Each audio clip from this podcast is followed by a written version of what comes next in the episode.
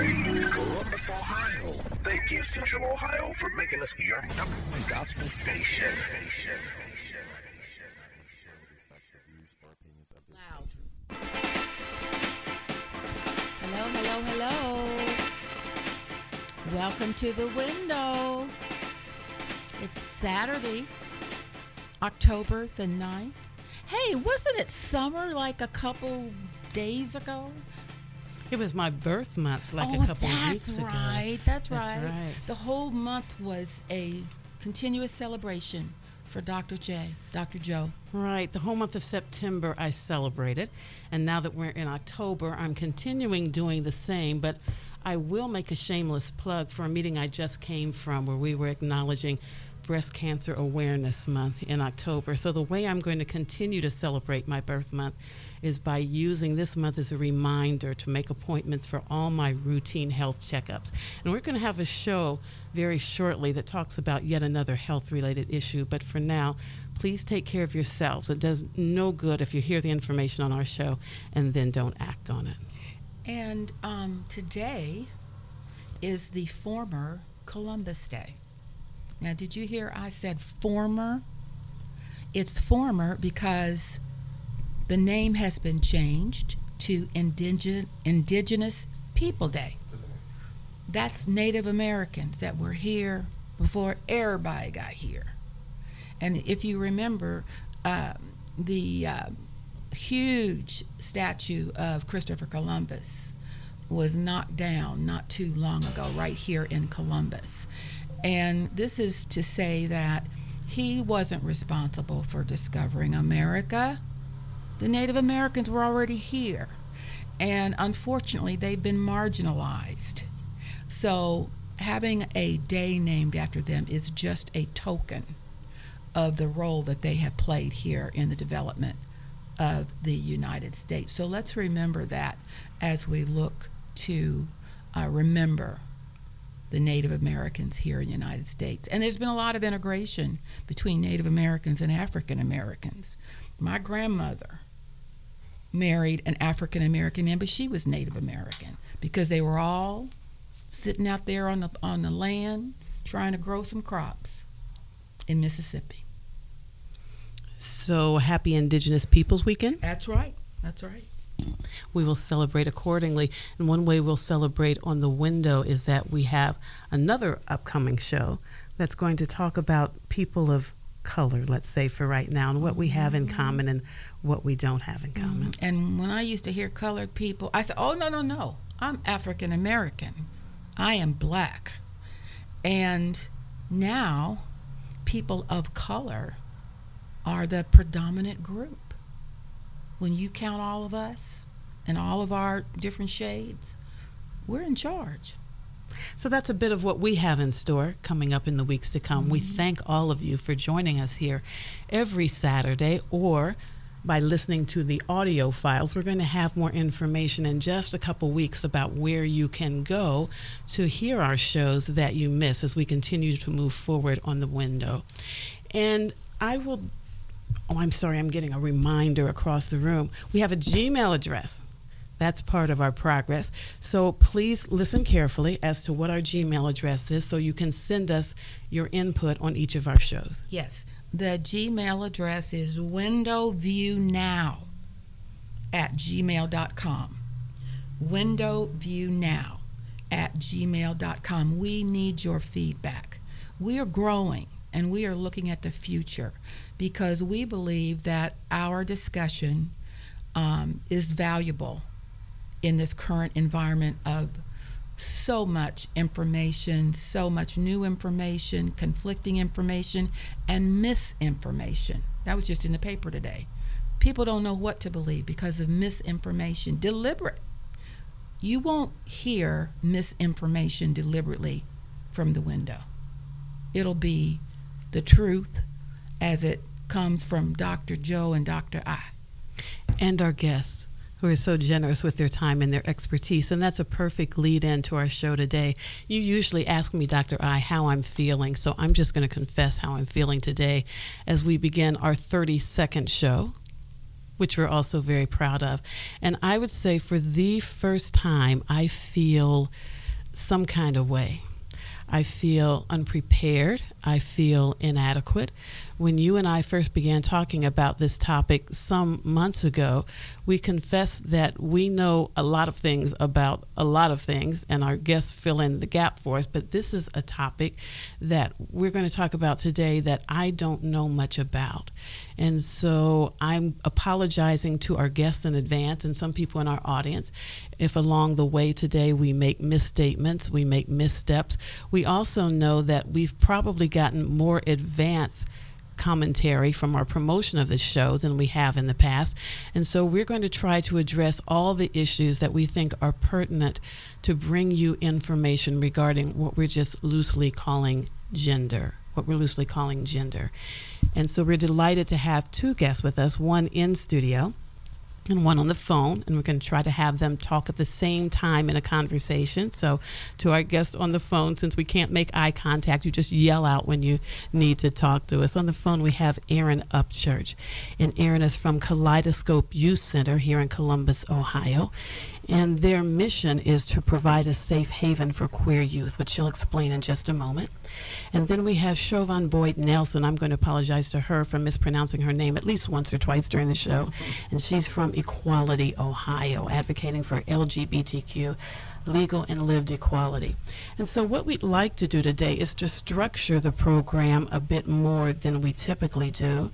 We always, on the window, want to use our lens to look out and see what's going on, but we want to do it in the context of, as Dr. I said, giving information and education. And so we're going to be very deliberate today in what we ask and how we ask it so we can get the information out there. And then the second half of the show, we'll talk a bit more about opinion. But why don't I ask each one of you, starting with you, Erin, if you will just introduce yourselves, tell us a little bit about your background, a little bit for right now about your organization. We'll talk more about your organization in just a bit, but we want to be sure that we have some common definitions and terms in mind after the introductions. Erin, thank you for joining us.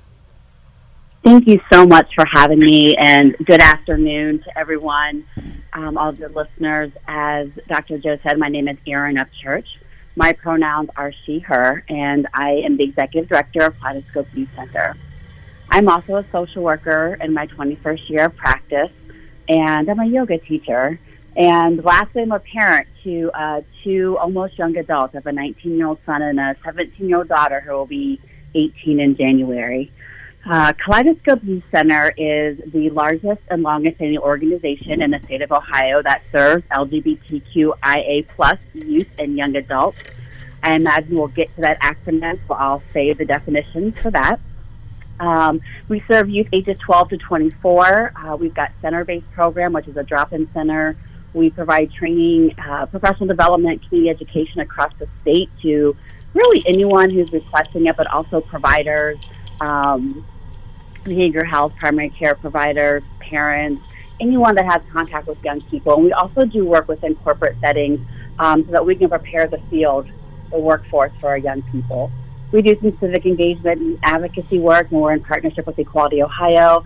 And um, we have a community-based wellness program where we have three housing programs um, for ages 18 to 24. We have case management, ages 16 to 24, and a behavior health uh, practitioner or therapist for ages 12 to 24. And all of those programs uh, started in, in 2019 and are the first in this area that actually center the needs and experiences of um, LGBTQI plus youth and young adults.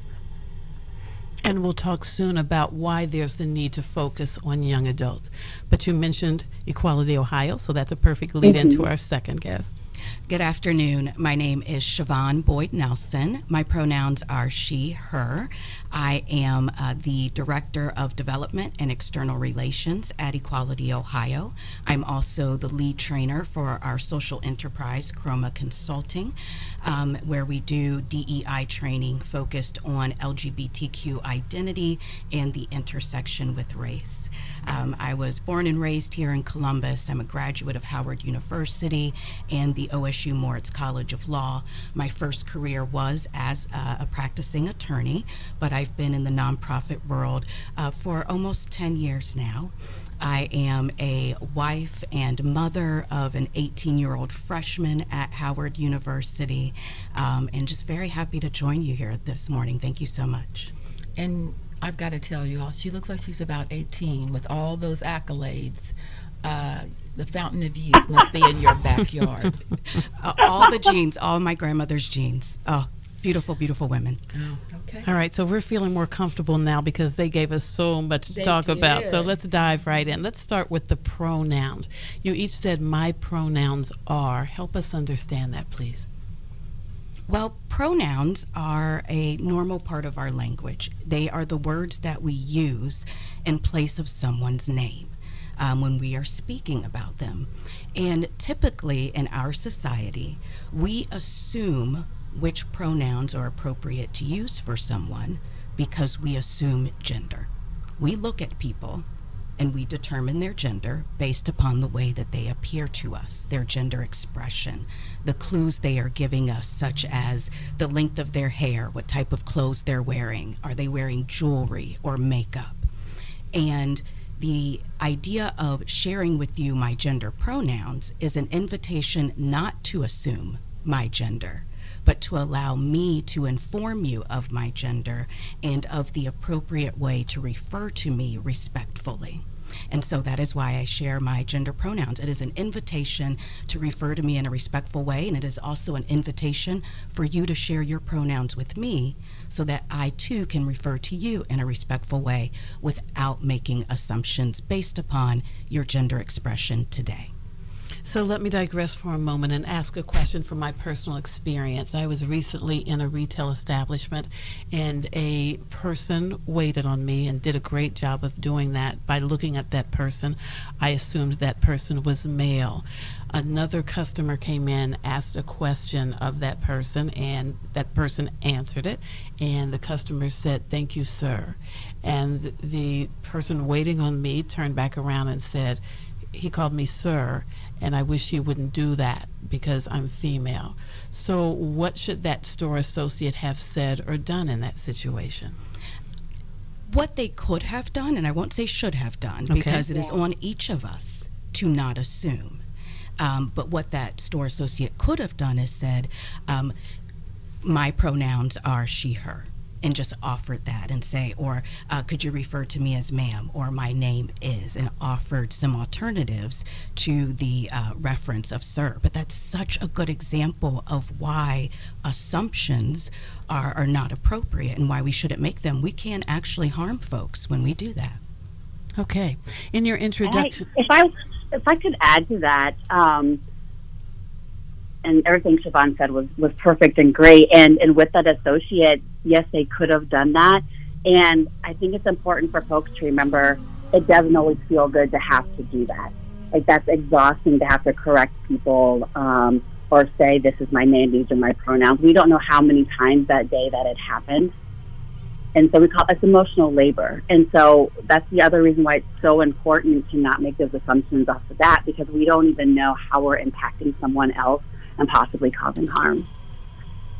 so what I won't say should, what could that customer have done if the customer was actually trying to be courteous and say, thank you, didn't know the name of the person waiting on them? What could they have said instead?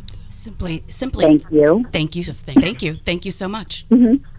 Okay. Great. You did wonderful. I appreciate you. Thank you, friend. If you need to add something else on there. Okay.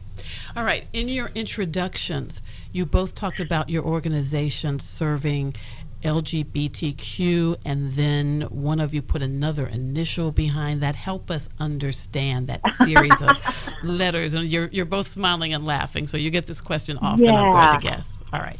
I'll I'll I'll jump in here. Uh, so I use LGBTQIA plus, which stands for or represents lesbian, gay, bisexual, transgender, queer, intersex, and asexual. And we add the plus there because at the end of the day, gender and sexuality are so expansive. There's no way that an acronym can capture everyone's identity and or experience. And so that plus is acknowledging that um, and also creating room. And, you know, the young folks that we work with at Kaleidoscope um, are very, very committed to um, being seen as their full selves and in their wholeness as much as possible. And so having those added letters there, that represents the identities that we serve, often invisible, um, especially with the intersex and asexual. Um, but again, that plus is, is just the expansiveness of, of the human experience of gender and sexuality. Can I jump in because I saw sure. Dr. I's eyes go up when Erin said the word queer. And that is not surprising. That often happens. And if I if I can jump in, Erin, um, to just to, to dive deep into that word queer. Mm-hmm. So I was born in 1980. And when I was growing up, we uh, at recess would play a game called Smear the Queer queer is a slur. Mm-hmm. It was a slur. Um, it became a slur in the mid 20th century.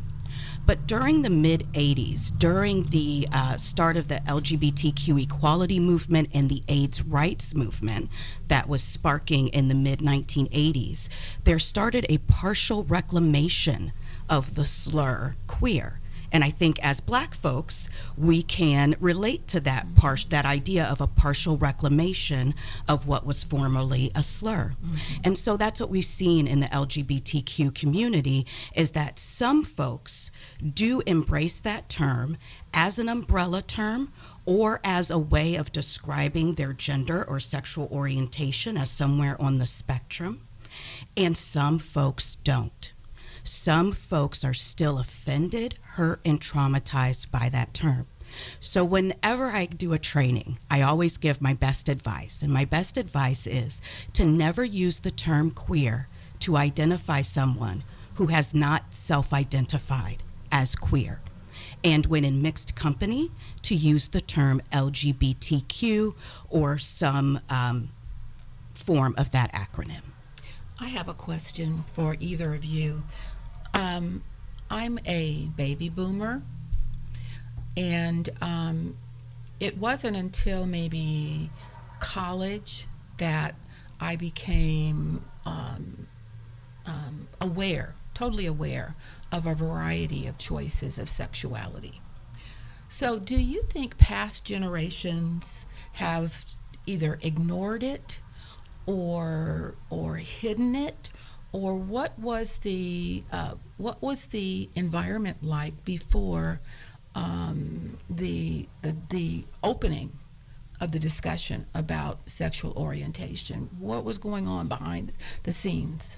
If you could, you know, I, I we get questions a lot or commentary that more and more young people are identifying as queer or trans or um, you know any part of that acronym and they're saying, what's different? What's different? And what I know just from my own lifetime, Generation X here, is that it's normalized. And I don't like to use that word.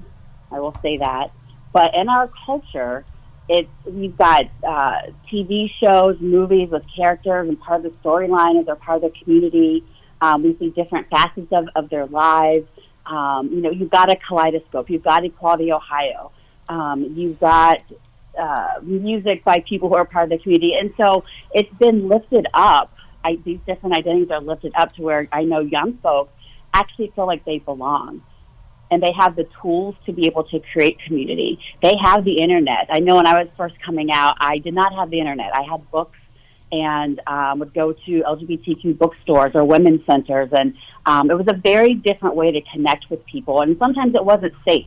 And it's still, I want to just add, it is still not 100% safe for people to be out with their identity, sexual orientation, and or gender identity, um, depending on their communities where they live. And so I think it's important because um, National Coming Out Day is around the corner that some of us can be, like Siobhan and I, can be extremely visible and extremely out. Um, and we can we can carry that on our shoulders, and some people can't, including young people. And so, just because more folks are out, and we could say it is safer, it is still not 100% safe, and there is still a cost to doing so. Which is, um, so yes, it was hidden. It was behind closed doors. That's why we reference a closet. That's why we have National Coming Out Day, which we are celebrating also this weekend. And the reason we are still celebrating National Coming Out Day in 2021 is because it still isn't safe, as Erin said, for many people to live as their true, authentic selves. We're headed to break. When we come back, we don't take call in questions on this show, but we know that those of you listening have lots of questions that you'd like to have answered. And so stay with us. We'll be back on the window.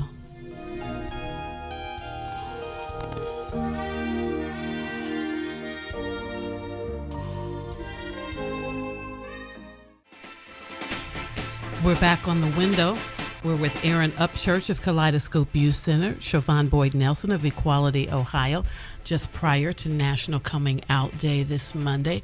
Let's talk just a bit more about terminology and then get into some of the harder stuff, some of the questions that we've been asked in advance of this program that we'll ask you about. So, a few more terms. In our discussion earlier, we talked about sexual choice and sexual orientation. Are there differences? What should we know? Sexual orientation is who you are attracted to romantically, emotionally, physically. This is your natural attraction. It is immutable, it is inherent. It is your sexual orientation. Same with gender identity. Your gender identity is who you know yourself to be. Can it be both? Both. You're attracted to men and women? Oh, absolutely. That is what we call bisexual. Um, and there are two terms that are used now. Bisexual is the older term, pansexual is the newer term. Pansexual recognizes a gender spectrum bisexual references a gender binary. So bi meaning two, pan meaning across. So across the spectrum. Okay. What does it mean to be binary? Binary um, just means that you identify on the gender binary, mean you identify as either male or female. Being non binary means you do not identify as either male or female. You either identify as a combination of both or neither. And if you identify as female, your pronouns are she, her. If those are the pronouns that you choose. Oh, yes. so you can have a choice even if you are female in terms of your outlook. Absolutely. If your gender identity is female, mm-hmm. you can still say, I prefer a they them pronoun to reference me if that's most respectful for you. Or sometimes, uh, folks, you might say she they, which means that I, I feel that she her pronouns or they them pronouns are both respectful of my gender identity. I see. And what does it mean to be transgender? Transgender means that you do not identify with the gender that you were assigned at birth. When I reference the gender assigned at birth, I mean that when each of us are born, the doctor takes a look at you and looks at what it, the doctor can see from the outside and makes a determination about your gender. But what we know about gender is that there are several other gender markers, including our internal reproductive organs, our chromosomes, and most importantly, who we know ourselves to be. So essentially, what happens at birth and when we fill out the birth certificate, it's a guess. It is our best guess based upon the evidence that's in front of us.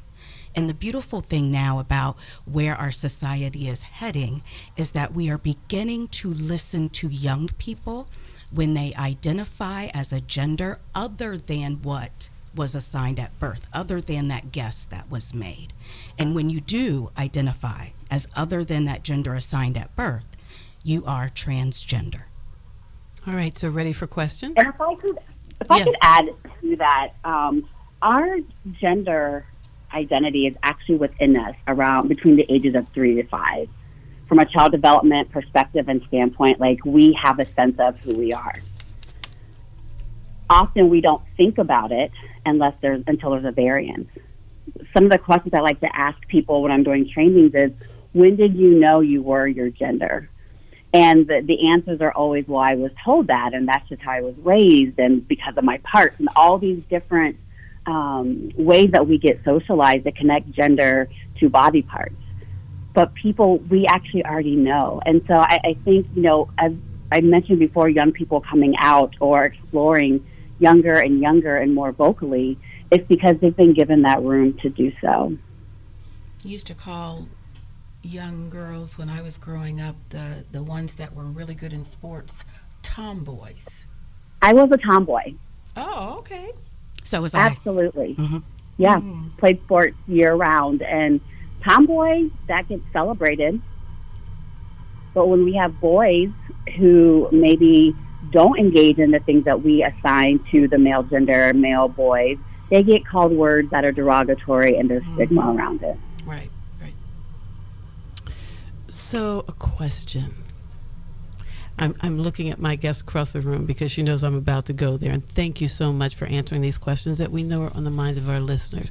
So, if we believe in science, which we've talked about on this show a lot, when a child is born with certain body parts, let's start with that, how do you then explain the science of issues like reproduction. How do we make babies if we live in a world now where it used to be so simple? You had a man and a woman, and the man and the woman came together. One had sperm, one had an egg, and there it was.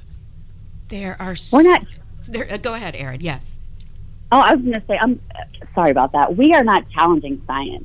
All of that happens. We know that ovaries release eggs into the uterus. Like we, we're there's no challenge to science and body parts and what they do. What we are asking and the invitation is to expand how we talk about those parts. Bodies are bodies. And so, and, and I did this, I made this mistake when my children were young, um, almost 20 years ago. I would say to my son, You have a penis, you're a boy. And what I would do differently right now is you have a penis, period.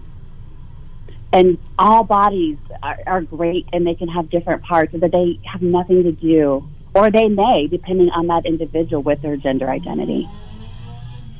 So, at what age does a child really have the knowledge of not only who they are, but all of the other issues that we say, either by law or just by parenting or experience, that, gee, you're not quite old enough to make those types of decisions? Well, I don't know that any young person is in is being put in a position where they are alone in making a decision. What we're talking about here is first of all access to language to describe mm-hmm. what it is that they're experiencing. That is a big difference between the past and what we have now. What we also have is the opportunity for that child to work with medical and mental health professionals to work through what it what they are experiencing and to help them develop the language to be fully open and honest about what they are experiencing. And Erin, I'm going to leave it to you. I know it is three words and I'm consistent, persistent and Erin you're going to fill in the third word. Consistent, persistent. Oh my goodness. I, I, it is not on the top of my, my tip of my tongue, but Oh, I'm so what sorry. I will jump into that and say is if if it gets to a point where a young person is taken to a doctor or they need to get a diagnosis or even for you know parents and caregivers who are like is this a thing is this a phase which i think phases are fine and we can love our kids through all the phases but it is that it is consistent so it's not like every now and then i guess and persistent and it is actually impacting the the, the child's ability to function and I'll give an example. Um, I used to run support groups for youth ages five to twelve, and um, and I actually started with ages four. Um, and I had a family. It was a group of twins. Um, they were both born assigned male at birth, and one of the twins was having some behavioral issues. And every morning when mom, would, they were six, would, would try to get them dressed this one specific twin like did not want to wear the clothes. They wanted to look like mommy. They wanted to dress like mommy. They wanted to wear makeup, you know, do those kinds of things. And and they were getting into trouble at school. And so uh, the mom started allowing this young person to pick out their own clothing. And that was dresses or glittery things or whatever would be assigned to traditionally girl or female. And once they allow that to happen, the behavior issues decline significantly. Can because you, that young person. I'm sorry. Go ahead. No, I was going to say, can you effectively and permanently change? change is, I think, a big word. Um, I think for youth, it's more about giving them the room to explore and identify themselves and have that language, as Siobhan said. Um, for people who um, that I know who are transgender and non-binary and are young people, they don't feel like they're changing. What they're changing is the language that or the identity that's been put upon them. But who they are is who they know themselves to be. We all have a gender identity, every one of us in this in this world. And so they actually like they're not they're changing what was put on them, not who they are, if that makes sense. They're changing our per- our perception of them. Yes. They are aligning our perception of them with who they know themselves to be. I got you. Perfect. Thank you. Mm-hmm. And so, on this station, 1580thepraise.com, you're waiting for this question. All right. Of course.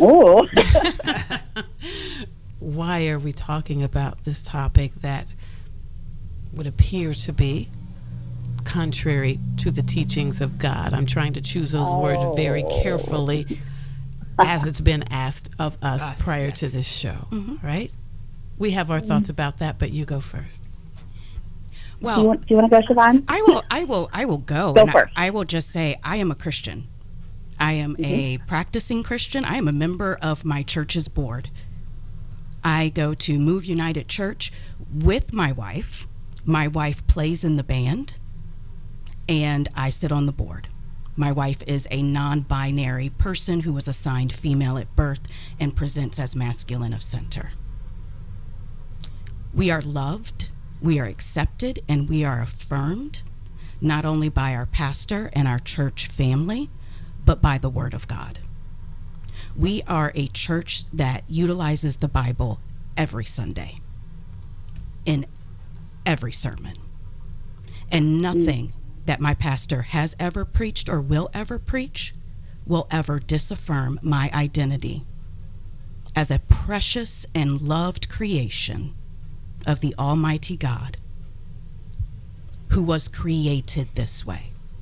And I know this because I've done the work. I have Mhm. been on my knees and gone to God and said, Why? If I am an abomination like people are preaching, then change me. Change me, oh God. I don't want to be an abomination. I want to be your child. I want you to love me. And you know what God cr- reminded me of? I am your creator. Mm. I was created. Erin, is there anything that you'd like to add to that? Absolutely. And Siobhan, you're giving me chills here. Um, you know, I was raised in the church. I, um, as an adult, young adult in college, was deeply, deeply invested in the church, uh, Church of God in Christ, in fact, um, and and deep. And I know the Bible backwards and forwards. And I was a Sunday school teacher. Um, I've been a Sunday school teacher, and here's what I know is true: is my Creator, the God that I serve, the God of this universe, who created the heavens and the earth and every single animal and made us in His image, who you know Jesus was born to a virgin, the Jesus that did miracles, the God that split the Red Sea, bigger than the box of binary heterosexism. It's he's bigger. They're bigger. The God that rises the sun every day and the moon. And so if I can believe and I can see that, that is reflecting nature and the the the majesty and the greatness of our creator. So that means I'm possible. That means Siobhan is possible. That means the people that we work with and millions of folks in this world are part of that plan, part of nature. And for those who can, you know, need a little more scientific, I don't like to go this way because I think it's that simple. But when we look at nature and we look at animals and different fish and things like that, there is so much gender diversity within nature. It makes sense that it's in humans. We were made in his image. And so I don't, similar to Siobhan, I spent years actually speaking out against folks who were um, LGBTQ. I went to churches where people used derogatory names in the pulpit. I felt the shame. I engaged in behaviors because of that shame. I did a lot of things. And then when it comes down to it, and I got to sit in that space, that sweet spot with God, that sweet spot where you actually hate and discrimination about me, it, it can't even exist there. In that deep place was when I knew that God loved me. I was created, I was created on purpose. And my work in this world and my purpose and my offering is tied up in my reflection of Him in me out into the world. So we have just a few minutes before break, and I think Dr. I and I owe it to our audience to answer that same question since we were the culprits here. We're the ones who decided to talk about this topic and have our guest grace us here today.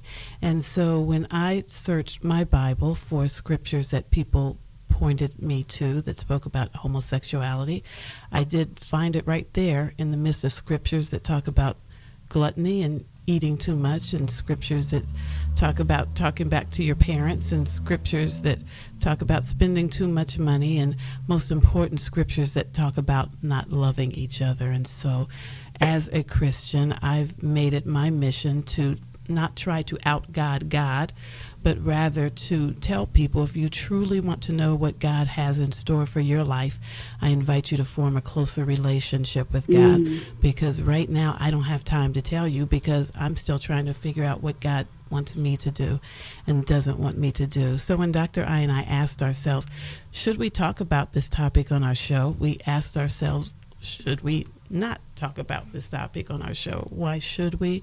And why should we not do that? Perhaps there are differences between the teachings of Christ and the teachings of Christians sometimes.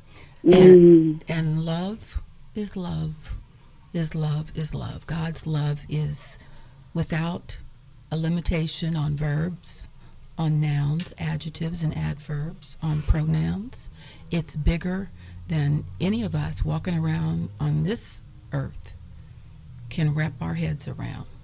So spend your time on something more worthwhile than mm. trying to figure out God's plan for every mm. person mm. on this earth.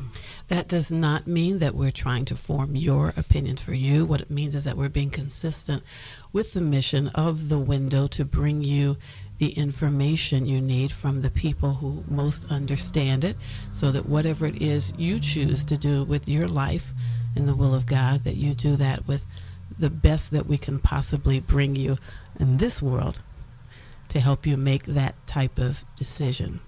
Amen. Right? Have we covered That's that so topic powerful. sufficiently? We'll be back on the window.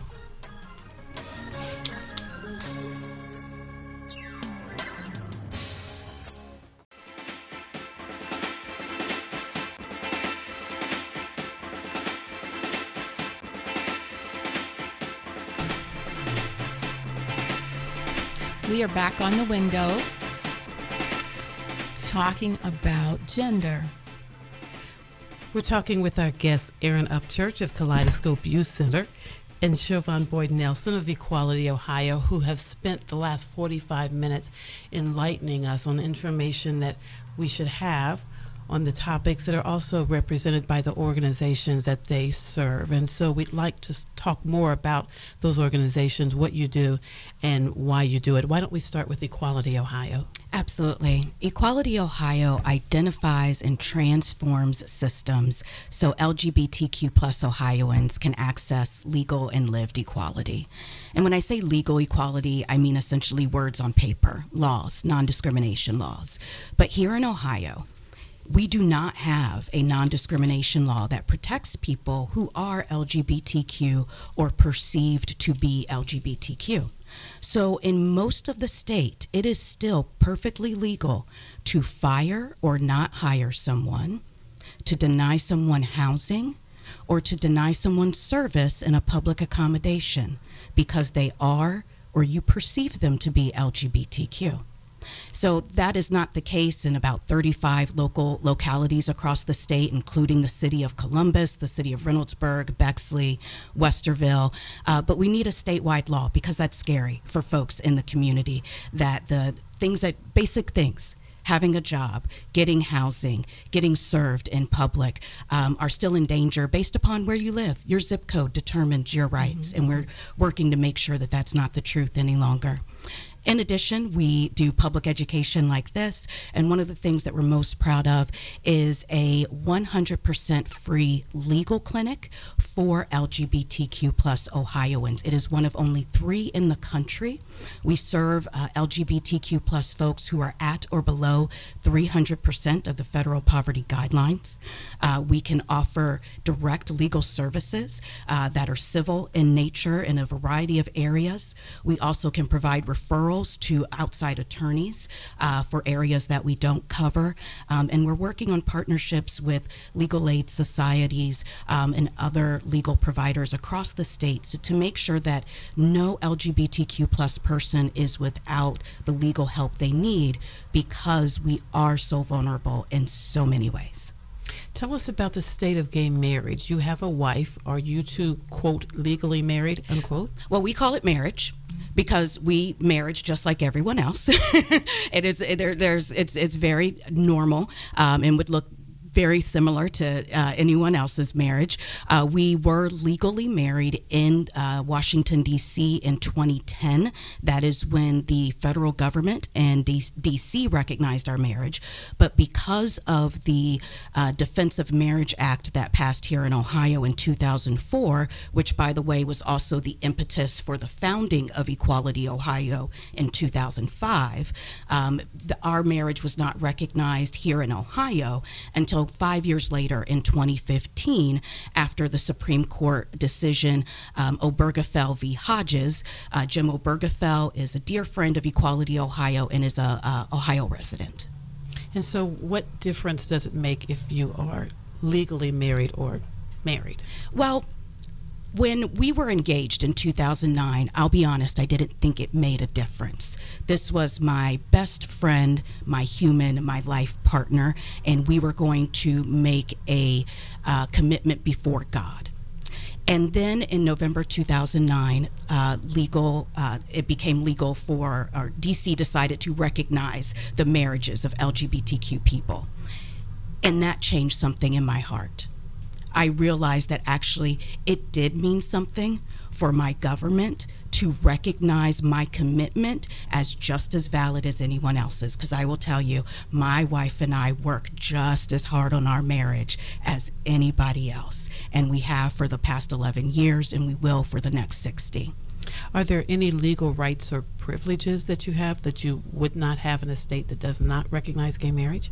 Um, absolutely. So we had to file uh, different tax returns between our federal tax return and our state tax return because we could file jointly at the federal level, but not at the state level. So that's just one example of the ways that you are treated differently if your marriage is not recognized. Um, it also can impact uh, the rights of parents who are indeed, in fact, the emotional day to day parents of a child, they can uh, be at risk of not having access and legal rights to the continued care of their child simply because the government does not recognize their relationship. So, clarify for us then the status of gay marriage throughout the United States. So, right now, the uh, federal government and all 50 states do recognize uh, marriages between two men or two women, um, and that is true across the United States. However, unfortunately, here in the state of Ohio, we have not yet updated the actual words on paper to reflect that. What about in employment? You're in an interview and is the employer allowed to ask you a question like gender related? Right now, my understanding is that they are because gender, um, while gender is a protected class, mm-hmm. gender identity and expression is not protected under Ohio's non discrimination laws. Now, explain to our audience the difference between those two. Um, gender, uh, and this is uh, because of the Bostock Supreme Court decision, this is actually a question that is before um, our legal system right now is what is meant by gender. When we say gender, are we encompassing sexual orientation and gender identity? And the decision in Bostock, which was a 2020 Supreme Court decision, said that in the area in federal employment law, yes, when the law says gender, it does encompass sexual orientation and gender identity. And so that applies for any employer that meets the threshold of the federal law. So that means you have to have at least 15 employees. So here in Ohio, if you work for an employer who has fewer than 15 employees, you have no protection under Bostock, and you can still be fired or denied a position, a promotion, because you are LGBTQ or you are perceived to be. Erin, tell us about your organization. Why is there the need for a Kaleidoscope Youth Center? First, I just want to um, thank Siobhan and Nicolata for all the work that they do. And Siobhan is a genius, as you, you heard. She knows everything. I feel like We um, so I noted just that. wanted- Yes, we did notice that. She's like a walking encyclopedia. We're I could impressed. to her for days. So um, I appreciate the work that, that you do, Siobhan, and Quad Ohio, and KYC is always a proud partner. Um, so KYC, uh, as it is, is, is known, uh, we were formed actually in 1994 as a what was called a rainbow crisis line, and that was because young people were um, calling other places that were, you know, having issues related to housing or uh, community, um, things around, you know, their, their gender identity and sexual orientation. Um, and so c- community leaders here came together, got this rainbow crisis line, and then once that was there, the young people um, in the community wanted something where they could gather and see their friends and make new friends. And so then there was a drop-in center. We are finishing up our 27th year at this point, and you know what started as this crisis line to be able to respond um, specifically to the needs and experiences, and then to create a social environment um, has really grown into um, something so much bigger, but still that core foundation. And, and one thing I love to, to say in our team when we talk about the work that we do, our sole purpose to go to work and to exist is to create safer spaces, uh, experiences of belonging, and access to community for our young people. Those are all basic human needs, actually. You take identity out of it and you just have a bunch of humans. That is something all of us need. But when you get to LGBTQI plus youth and young adults, that is not often their experience, whether it be in their, their home, within their family of origin, in their schools, in their community. Those things are not always available. One of my favorite examples, um, when I first started working there, I saw a young person come in um, and they were dressed as what would be considered traditionally male. And we have a resource closet with clothing and whatnot, and they changed and presented as what is traditionally known as female while they were in programming. And then before they went back home, they changed back into their other clothing. And that wasn't dress up or playtime. That was them having the space to honor their identity. So for three and a half hours in our drop-in center, our young folks get to come in and set that armor down just a little bit, and they get to breathe. And so, and as we've ex- I'm sorry, go ahead. I was going to say that as we've expanded, we are the hub for the Ohio GSA Network, which is Gender and Sexualities Alliance. And so we've got schools across the uh, the state that we are working with young youth leaders and their adult allies, and we provide the training similar to what Equality Ohio does, centered on young people. But then even with having housing, we know that queer youth are 120% more likely to be homeless than their peers and that they represent 40% of the entire homeless population. That's a problem. So having housing that centers their needs is so necessary. Having counseling, having case management that centers the needs and experiences of people who get it is extremely important. Why the inflated homelessness rates? Because right now in the United States, one out of four young people who come out or turn 18 are still being kicked out of their homes. hmm By their parents. That is the number one. yeah, that's the number one reason for homelessness in the community is um, discord or being kicked out or not being. We use the word housing vulnerable as well, and so we've got young people who um, maybe they're not being kicked out, but my goodness, they are not treated well in their home and within their family of origin. Number one reason. We are getting close to the end of the program, but I got to ask this question. Dr. Joe and I talk about some of the challenges that people of color are, mm-hmm. are dealing with mm-hmm. right now across the nation. Mm-hmm. And as you know, we've had COVID, we've got political issues, economic issues, and we cannot ignore racism. In all of these challenges that we have, how have you all been able to maintain the the um, emphasis and the priority on fairness to this population? Well, we recognize that there is an intersectionality here. Erin and I live intersectional lives as black queer women. And we know that at that intersectional point, we don't just experience racism, we don't just experience LGBTQ discrimination. We experience we have an exponential experience of mm-hmm. isolation, vulnerability, and trauma. And so we are focused on especially on those who are experiencing marginalization even within their already marginalized communities. And the reality hmm. is, unfortunately, continuing within our black communities, in our black homes, in our black churches, in our black schools, our LGBTQ young people are experiencing trauma and harm in the hmm. very places that should be supporting and nurturing them. And that is what we are working against. That is why we are here because we know that if they could just have one affirming adult in their life, their risk of suicide and self harm goes down tremendously. Their their outcomes improve, their health improves, their risks of entering the juvenile justice system improves, and we owe that to our black young people. We know we're talking today to some of those parents. And by the way, we know we're talking today to some people who still are not comfortable with their own identification of themselves. But what would you say to a parent as we close with the great information you've given us today, consistent with our mission on the window, to be sure you have what you need to do what you need to do in our society? What would you say to a parent who says, I just can't handle the fact that my child came to me and told me something I didn't want to hear?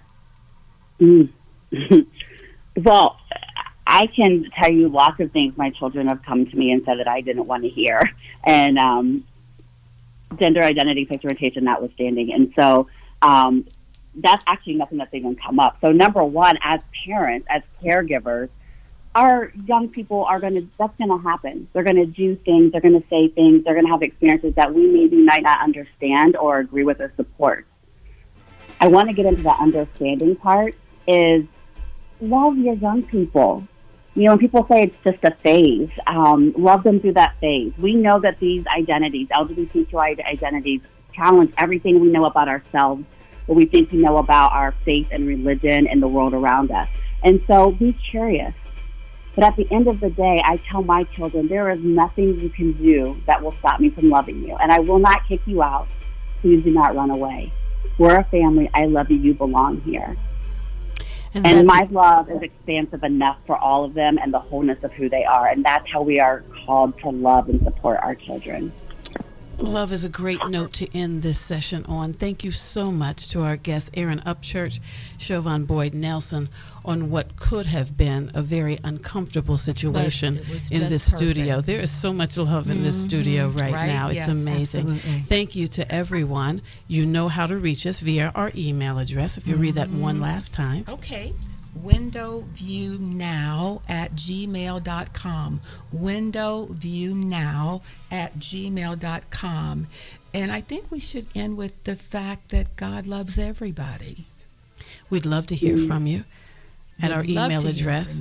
And we'd love you to join us next week, same time, on the window. Have a wonderful weekend, folks. Bye. Thank you.